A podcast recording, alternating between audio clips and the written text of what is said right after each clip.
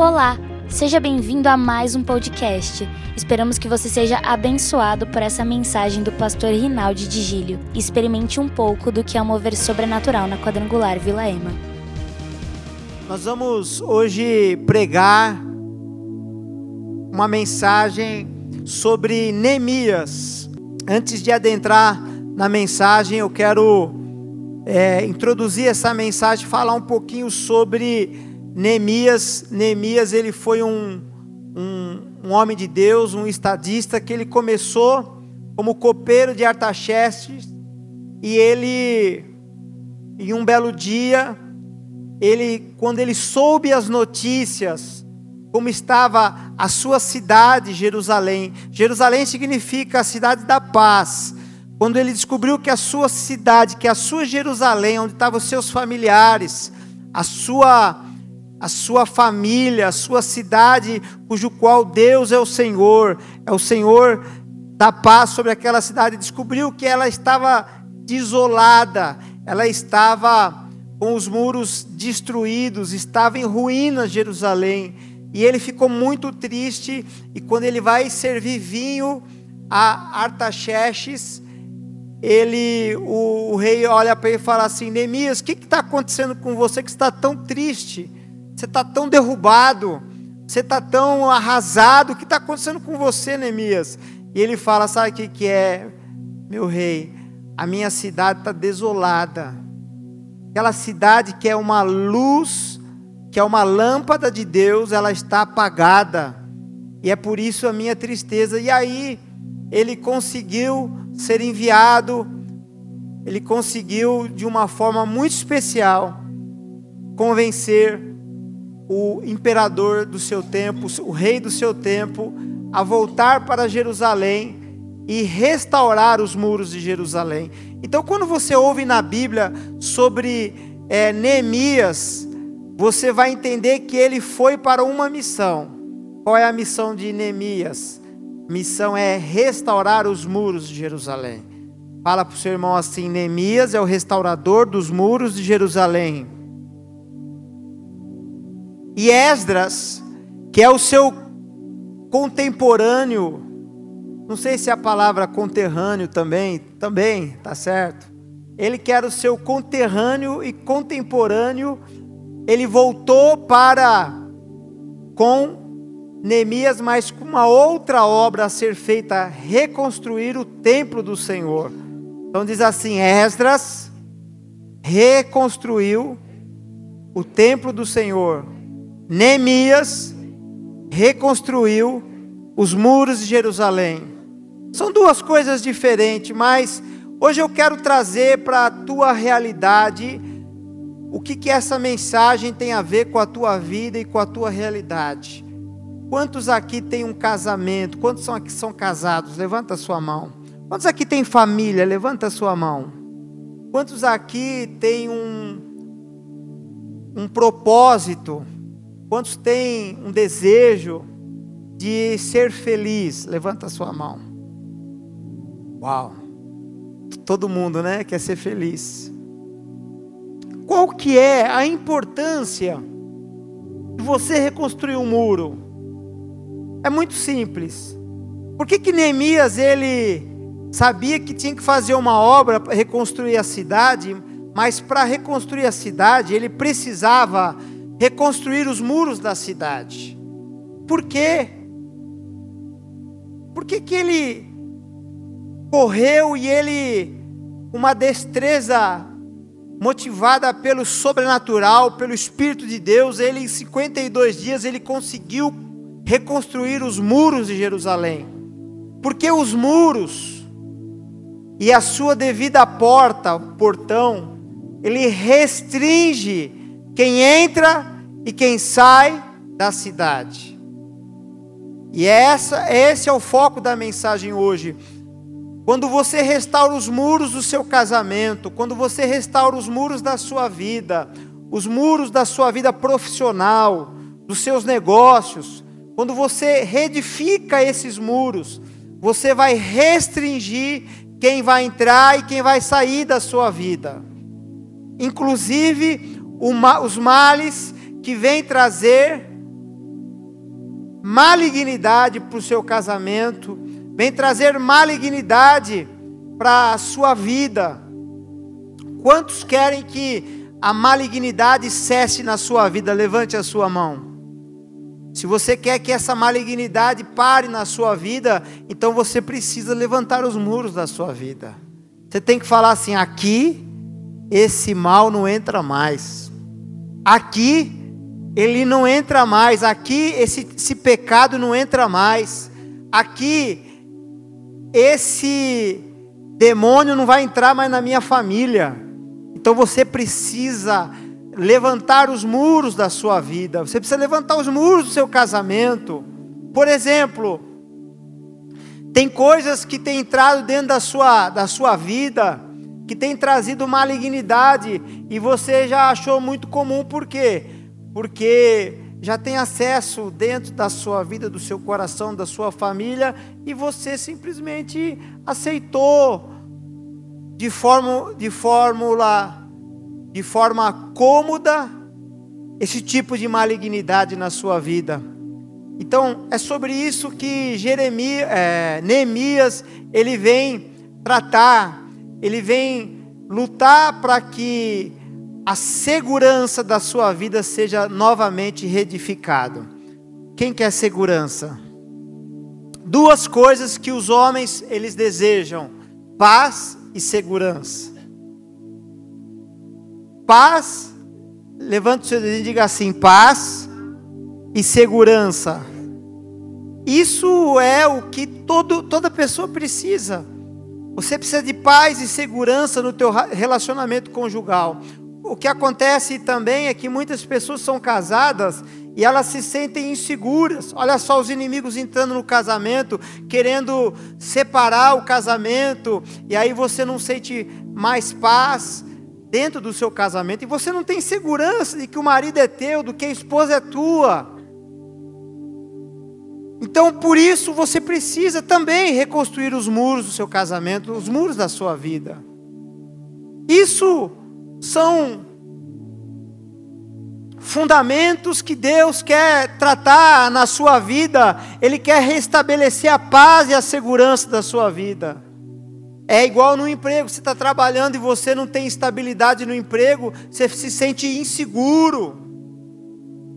Você, e, e, a insegurança, ela afugenta a, a paz da sua vida.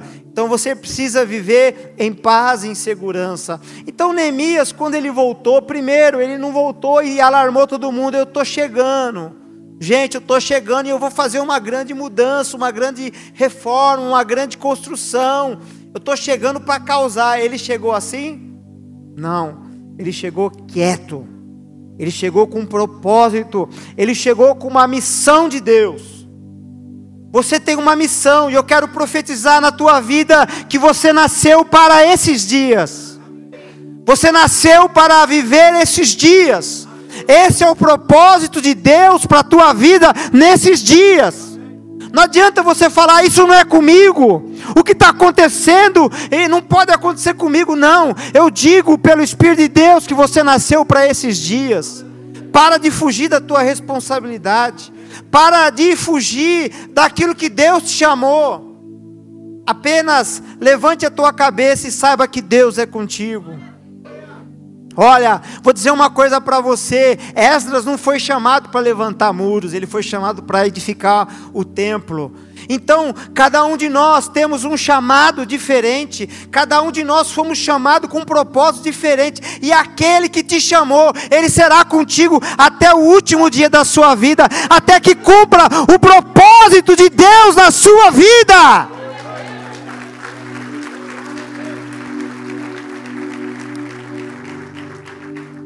Não adianta você jogar para outra pessoa aquilo que Deus chamou você para fazer. Não adianta você estar tá sentindo no seu coração, o teu coração, tua alma está latejando, está latente, aquele sentimento, e você sabe o que tem que ser feito, e você joga na mão de outra pessoa. Não, não, ó, Deus vai fazer, não, Deus vai levantar alguém. Não, se você está sentindo, se o teu coração está pulsando forte, é Deus falando com você, é Deus te chamando, é Deus mostrando o seu destino. Destinos serão desatados nessa noite. Quando você entende para que, para o que você nasceu, quando você entende para o que você foi chamado, qual o propósito de Deus.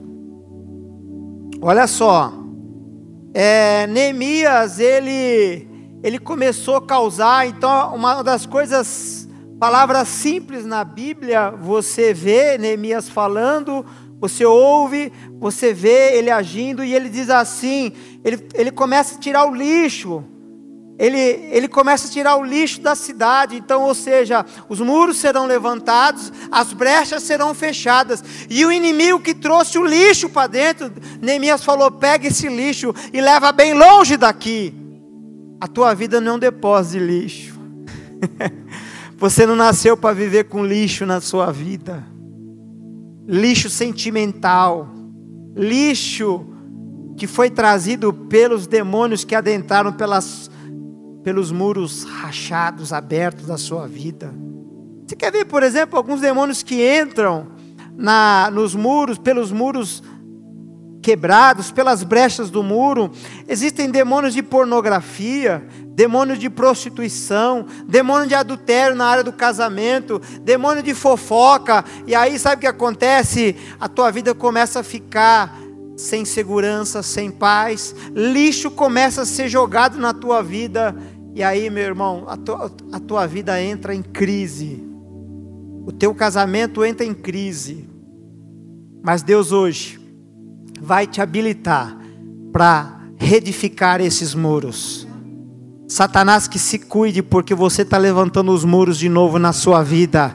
Você vai levantar os muros e você vai restringir quem vai entrar na sua vida. Que às vezes entra muita gente na sua vida que você acha que é legal, mas não é legal.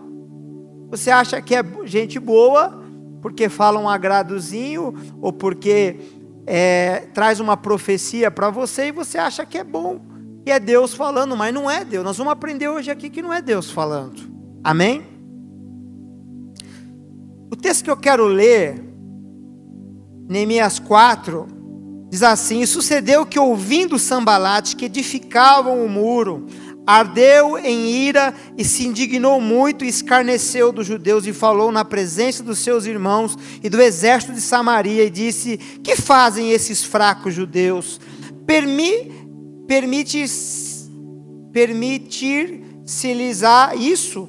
Sacrificarão, acabá-lo-ão num só dia, vivificarão os montes, os montões do pó e as pedras que foram queimadas, e estava com eles Tobias, o Amonita, e disse: Ainda que edifiquem, contudo, vindo uma raposa, derrubará facilmente o seu muro de pedra.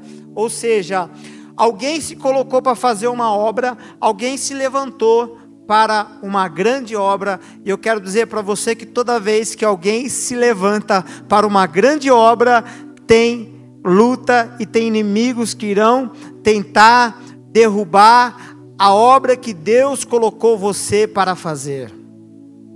Vão te chamar de fraco, vão te chamar de coitadinho, mas eu digo só uma coisa: maior é aquele que está em nós do que aquele que está no mundo. Maior é aquele que está em nós do que aquele que está no mundo. Tem um salmo que eu gosto muito, eu quero recitar ele agora. Salmo 115 diz assim: Não a nós, Senhor, não a nós, não é por causa de nós, Senhor, mas ao teu nome da glória. Por amor da tua benignidade e a tua verdade, porque dirão os gentios: Onde está o seu Deus? Mas o nosso Deus está nos céus, fez tudo o que lhe agradou, e os ídolos dele são prata e ouro, obra das suas mãos, os homens. Tem boca, mas não falam, olhos, mas não vê. Tem ouvidos, mas não ouve. Narizes tem, mas não cheiram. Tem mãos, mas não apalpam. Tem pés, mas não andam. E nem som algum existe na sua garganta. A eles se tornam semelhantes os que fazem assim todos os que neles confiam. Israel confia no Senhor, Ele é o Senhor, Ele é o teu auxílio, Ele é o teu escudo. Casa de Arão, confia no Senhor, Ele é o seu auxílio e o seu escudo. Está falando de proteção. O Deus que é o teu escudo é aquele que quer que você levante os seus muros. Vós, o que temeis ao Senhor, confiai no Senhor, Ele é o seu auxílio e o seu escudo. O Senhor se lembrou de nós, ele nos abençoará, abençoará a casa de Israel, abençoará a casa de Arão, abençoará os que temem o Senhor, tanto pequenos como grandes. O Senhor vos aumentará cada vez mais, a vós e os vossos filhos. Sois benditos do Senhor que fez os céus e a terra. Os céus são os céus do Senhor, mas a terra a deu aos filhos dos homens. Os mortos não louvam ao Senhor, nem os que descem ao silêncio, mas nós bendiremos ao Senhor desde agora e para sempre. Louvai ao Senhor. Os mortos não louvam ao Senhor. Deixa eu ver quem está morto, quem está vivo aí. Os mortos não louvam ao Senhor. Ninguém pode, sabe? Deus, Deus, Deus vai fazer, Ele quer fazer, não é por causa de nós, é apesar de nós, Ele vai fazer pelo que Ele é. Eu quero dizer para você nessa noite que Deus é amor.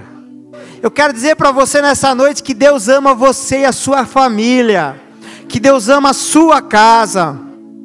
Amém? Então vamos lá. Então, nós, nós precisamos de fazer reformas.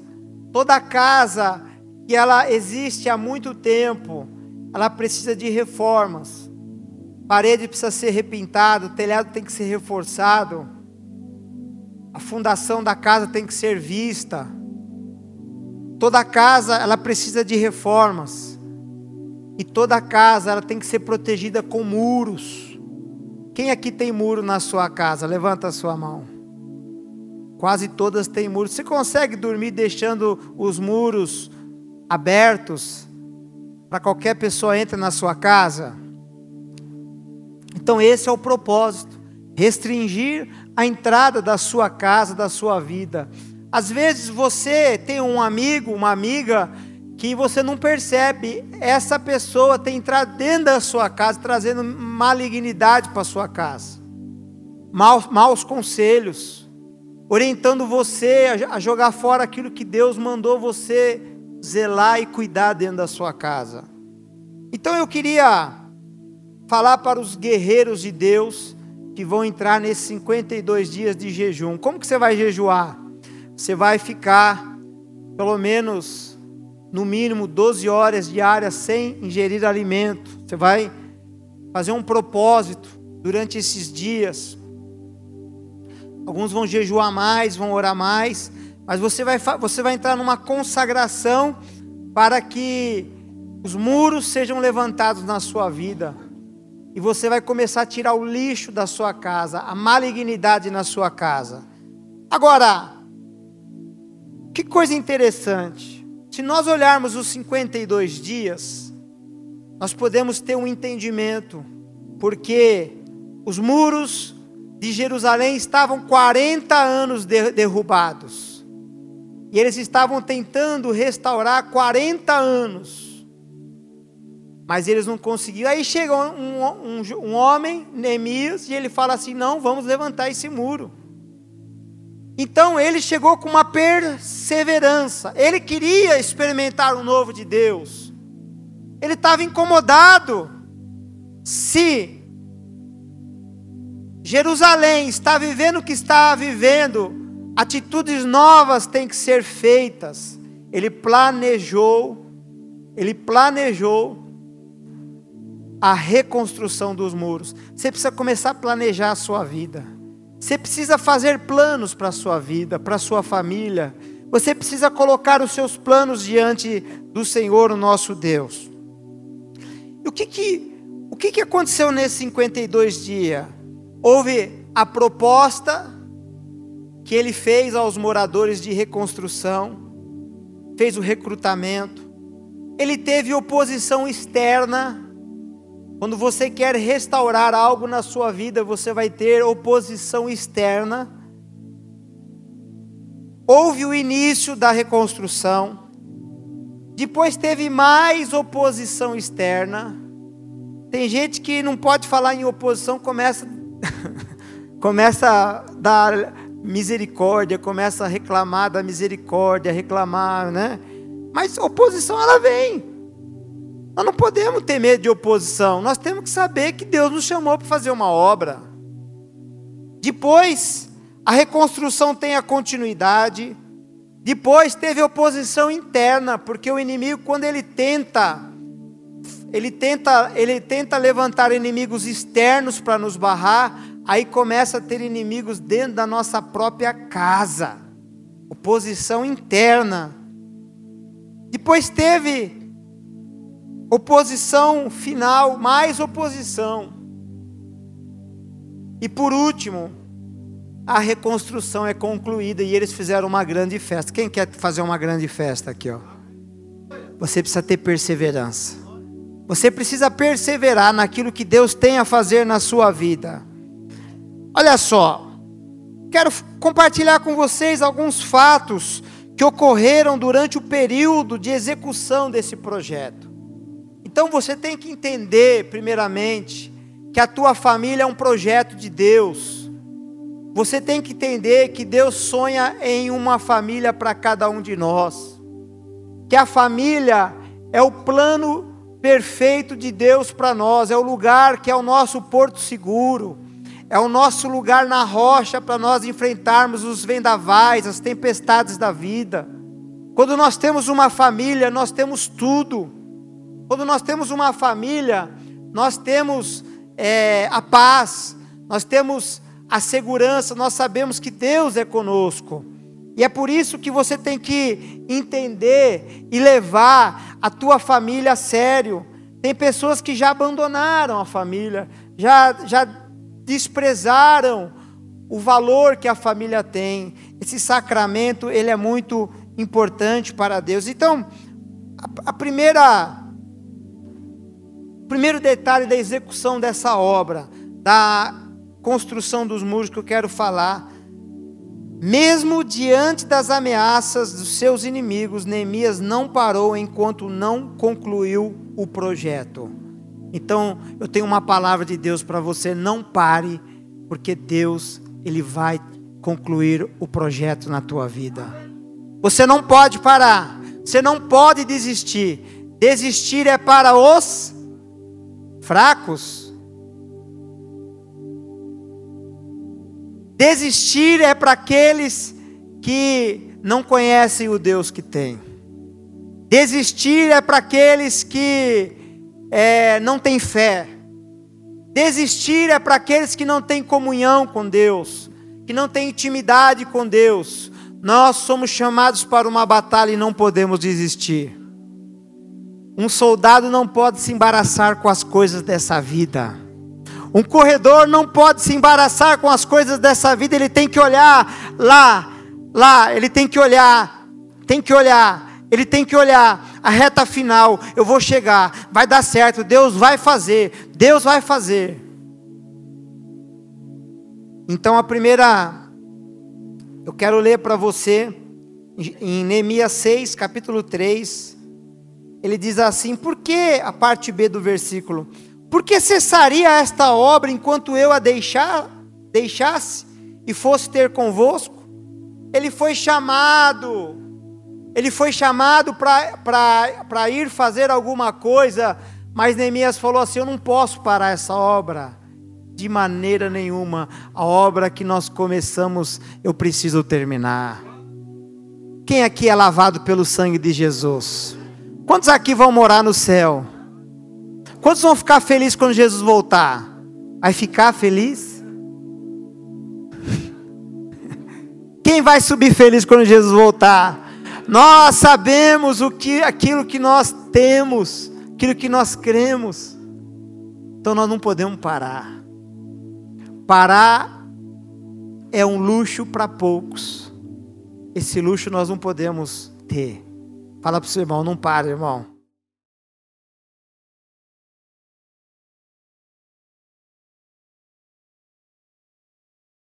Mias não parou.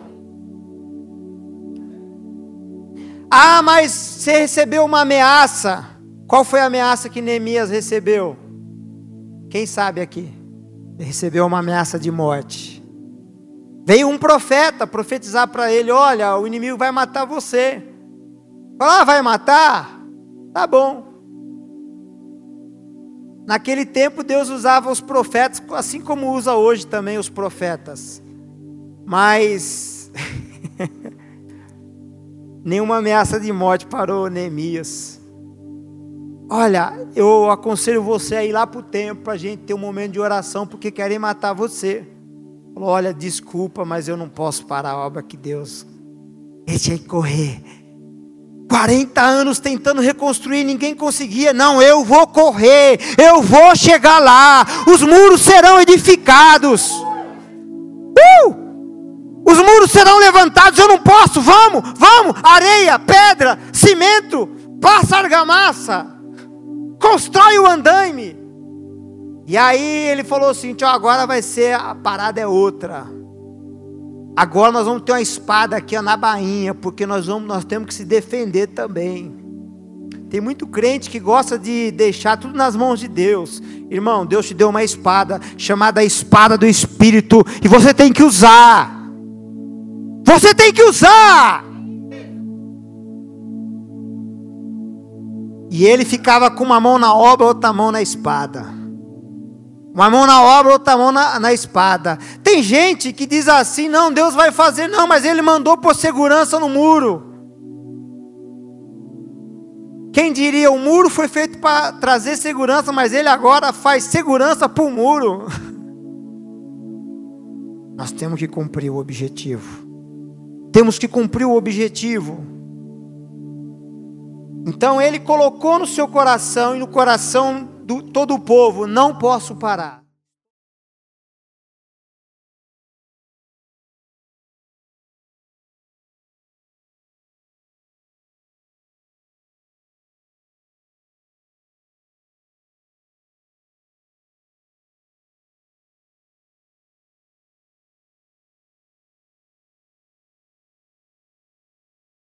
Época que serviam só para falar mal e ver a desgraça imperar no meio do povo de Deus. Sambalate, Tobias e Gesem. Bom nome, né? A vida que eles tiveram nem é bom para você pôr o nome dos seus filhos, né? Mas já é o Sambalate. Não, Sambalate é nome de gente ruim. Sambalate, Tobias se tiver algum Tobias aqui, muito respeito. É, Tobias representa, significa dom de Deus. Mas esse aqui estava desviado. esse aqui estava desviado. Vamos lá, segundo fato. Neemias mandou mensageiro para falar com Tobias e Sambalate, pois a sua maior prioridade era reconstruir os muros da cidade. Então vamos lá. É, Neemias 6, 3, parte A agora. E enviei-lhes mensageiro a dizer: faça uma grande obra. Eu não posso parar. Não, vem cá, eu vou. Eu preciso ser político, eu preciso abrir um canal de diplomacia. Não, não, não. Não, vou, não vou perder tempo com esse tipo de gente. Eles não servem para conversar. Eles não são diplomáticos. Sabe por quê, irmão? A grande verdade é o seguinte: para amigos você não precisa explicar. E para inimigo não tem explicação que resolva. Então, é, Neemias ele entendeu que Sambalate, Tobias e Gesem queriam atrapalhar a obra, queria atrapalhar o projeto de Deus. Você está entendendo, irmão? Você não pode parar. Você não pode querer argumentar com gente que quer o fim do seu casamento. Você não pode parar para conversar com gente que quer o fim do seu, do seu trabalho, do seu negócio, do seu ministério. Você não pode. Amém? Terceiro, os inimigos inventaram mentiras para intimidar Neemias. Neemias 6,8. Porém eu mandei dizer: de tudo que dizes, coisa nenhuma sucedeu mas tudo teu coração o inventas. Então, olha só, temos uma grande obra e vai ter gente mentirosa para defamar a obra que estamos fazendo. Todos aqueles que têm uma obra Tem pessoas que querem pedir, barrar a obra e contar mentiras. É a câmera ali, a câmera 3. Mentira. Nós estamos aqui fazendo uma grande obra, você está fazendo uma grande obra. Mamãe, hoje é o seu dia, você está fazendo uma grande obra.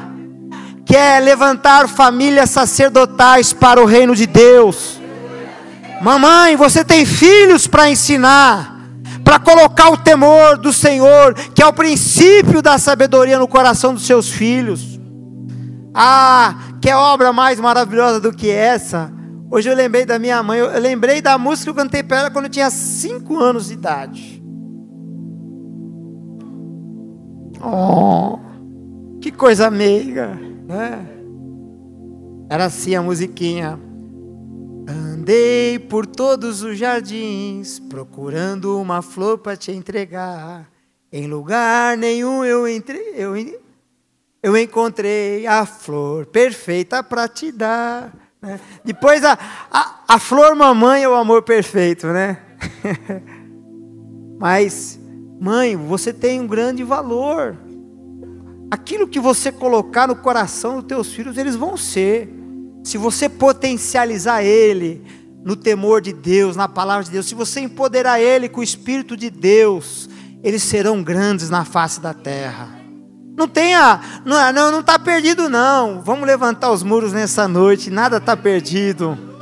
Nada está perdido. Ah, não dá mais. Não, dá sim. Dá sim, porque o meu Deus mandou dizer para você que tem jeito a sua casa e a sua família. Uh! Glória a Deus. E vão inventar mentiras. Mentiras serão inventadas. Amado, querido, não se preocupe com a mentira. Você tem que se preocupar com a verdade. Porque nada pode contra a verdade. Nada pode. John Us, John Ans, que foi o, a semente da reforma, Lá na igreja onde eu fui visitar na República Checa, é, lá em Praga, está escrito assim na igreja que ele, que foi a semente da reforma protestante, ele diz assim: a, a verdade vencerá. Ninguém pode contra a verdade, porque ela vencerá. Martinho Lutero, 100 anos depois de John Hus, que foi o príncipe da reforma protestante, ele dizia assim: a paz, se possível, a verdade a todo custo. E aí a gente começa a ver, a gente começa a entrar nas escrituras e na palavra, a gente descobre que o Senhor, ele é escudo e broquel, ele é a verdade da nossa vida. E a gente sabe que um dos dez mandamentos é, o, é, é nós não falarmos, não aceitarmos o falso testemunho por causa da mentira. Mentira, ela tenta acabar com a reputação, tenta acabar com a vida das pessoas, mas nós temos alguém que mora dentro de nós e ele diz assim: Eu sou a verdade, eu sou a vida. Ninguém vem ao Pai senão por mim. Jesus dizia assim: Em verdade, em verdade vos digo. Então Jesus ele é a nossa verdade. Quarto, os inimigos fizeram pressão psicológica contra Neemias. Veja aí o 6:9.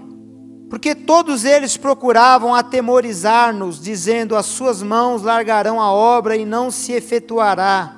Agora, pois, ó Deus, fortalece minhas mãos. Para cada palavra negativa, Neemias respondia com fé e com oração. Ah, minhas mãos são frágeis, nós não vamos dar conta. Ah, eu não nada sei, eu nada posso. Senhor, eu sou tão pequeno diante de ti, fortalece essas mãozinhas, Senhor. Sabe de uma coisa, irmão? Eu quero até profetizar na tua vida que você vai para Israel, vai para Jerusalém também um dia. Quando você chegar lá, você vai ver os muros que Neemias levantou, eles estão lá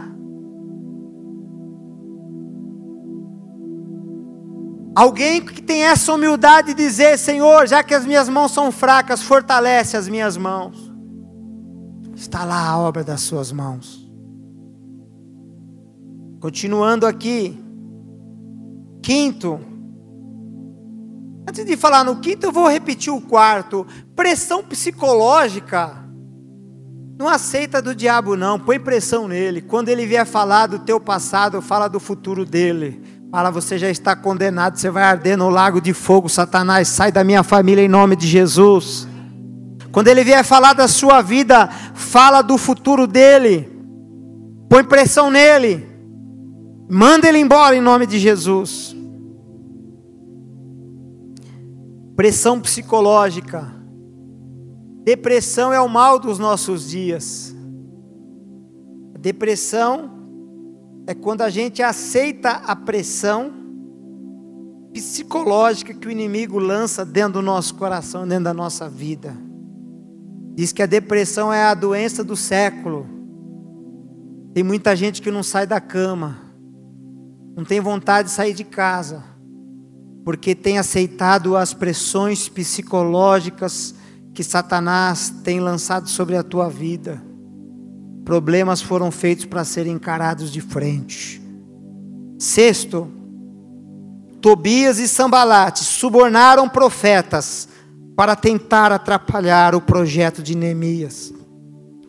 Neemias 6,12.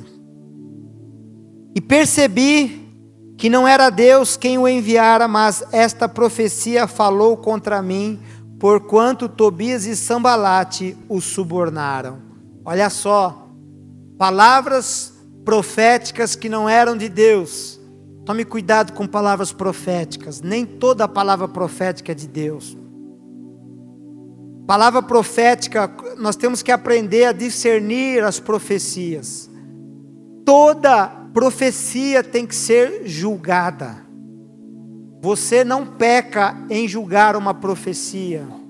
Quando alguém profetizar para você, ela pode dizer: Eis que vos digo, assim diz o Senhor, ou outro tipo de forma de ser entregue, não importa. O que importa é que você julgue a profecia logo em seguida e veja se ela condiz primeiro com a palavra, depois se ela, se ela condiz às vezes até mesmo com a sua vida. E uma profecia, para ela ser realmente de Deus, ela vem falar para você aquilo que é o contrário que você vai viver. Se você está na pior, a profecia tem que dizer que Deus vai mudar o seu estágio. E hoje em dia, Deus ele não, ele não o intuito da profecia não é extrair o pior de cada pessoa e revelar e envergonhar a pessoa, mas é extrair o melhor para que a vida dessa pessoa seja mudada e transformada. As profecias elas são geradas em amor. Por que, que eu estou falando isso? Porque a nossa igreja ela já está sendo uma comunidade profética.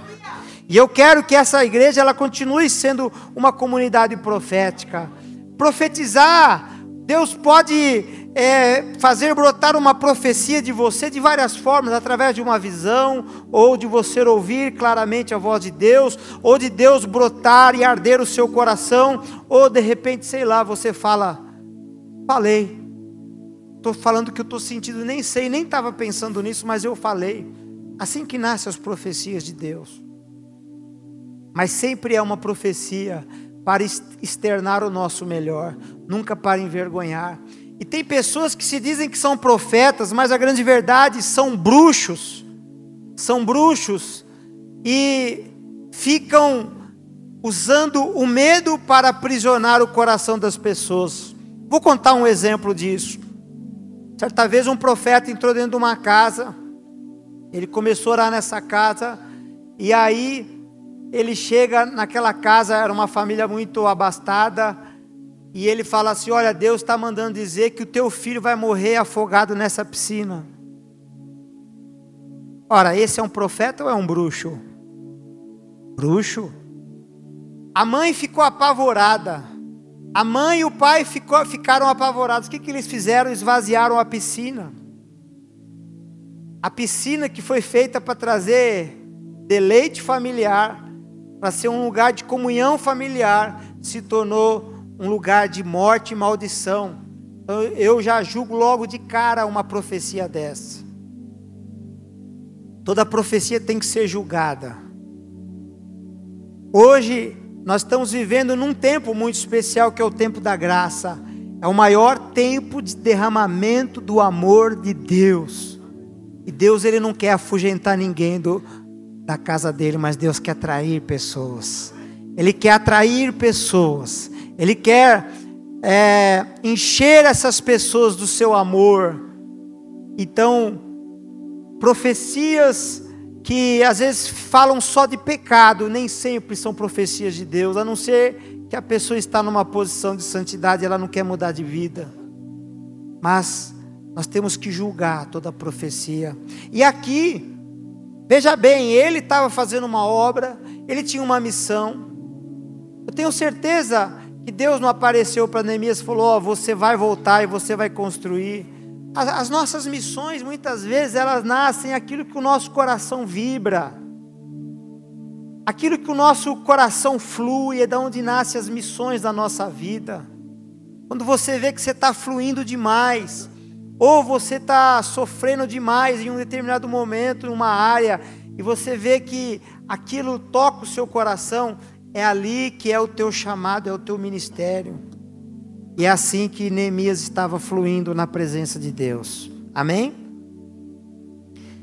Eu gostaria, nessa noite, para caminhar para esse momento final, eu quero dizer para você: o seu casamento e a sua família não estão em ruínas, mas algumas brechas nos muros podem ser identificadas pequenas áreas de erosão que estão começando a consumir o teu casamento, levando a intimidade embora.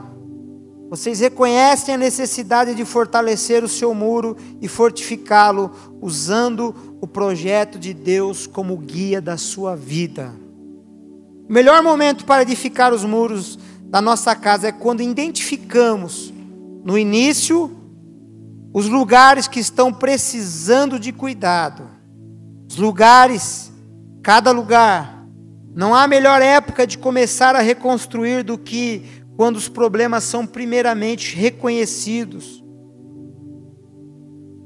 Você está vendo e você está reconhecendo os problemas do seu lar.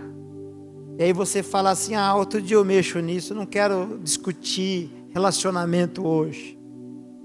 E aí você vê que o teu casamento ele está esfriando. Você vê paixão indo embora você vê a falta de intimidade. Aí tem pessoas que até na hora da cama vai dormir e fala: Paz do Senhor, boa noite. A falta de intimidade. Pequenos ajustes. Essa vocês vão copiar, né? O Ministério de Casais, né? Ah, ô pastor, não é para dar paz do Senhor, Pai seja convosco, o cônjuge antes de dormir. Não, não é. Tem que tacar-lhe um beijo na boca. Amém, irmãos? Ah, vou dormir, dá a mãozinha para a esposa para dormir, não. Precisa de algo a mais. Precisa de algo. Eu estou vendo jovens sorrindo, eu não estou entendendo. Por que, que os jovens estão sorrindo? Jovens, vocês estão com vergonha, jovem? Vocês vão passar por isso também. Vocês vão casar. Amém?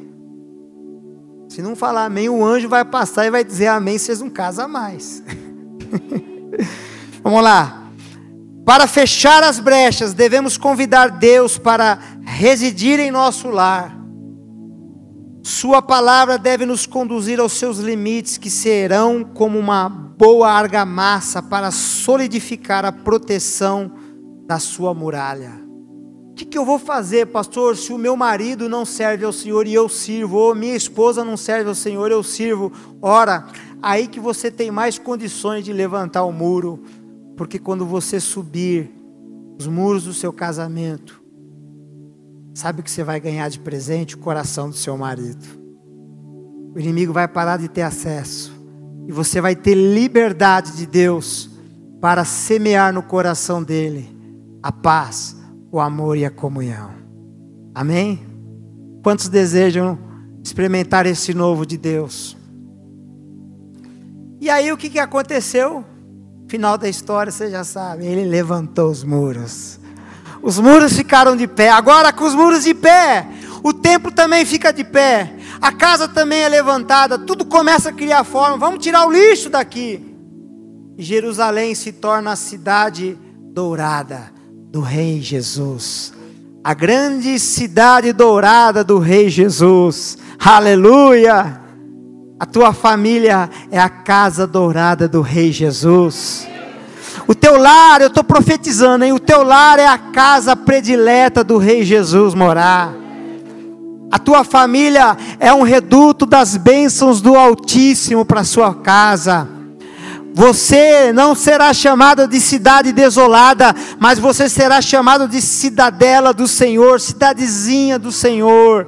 Sabe aquela cidadezinha que, aquela do interior, ai que cidadezinha, coisa mais linda essa cidadezinha, arrumadinha, limpinha. É essa é a cidadela é a cidadela, e você vai poder colocar sobre essa cidade a luz, a luz que é representado no velador, o Senhor Jesus, ele vai ser a luz. Uma cidade não pode ser escondida debaixo de um alqueiro, nem debaixo da cama, mas a luz ela é colocada sobre a montanha para todo mundo ver que a tua cidade, a tua casa é iluminada e Jesus é quem mora nela.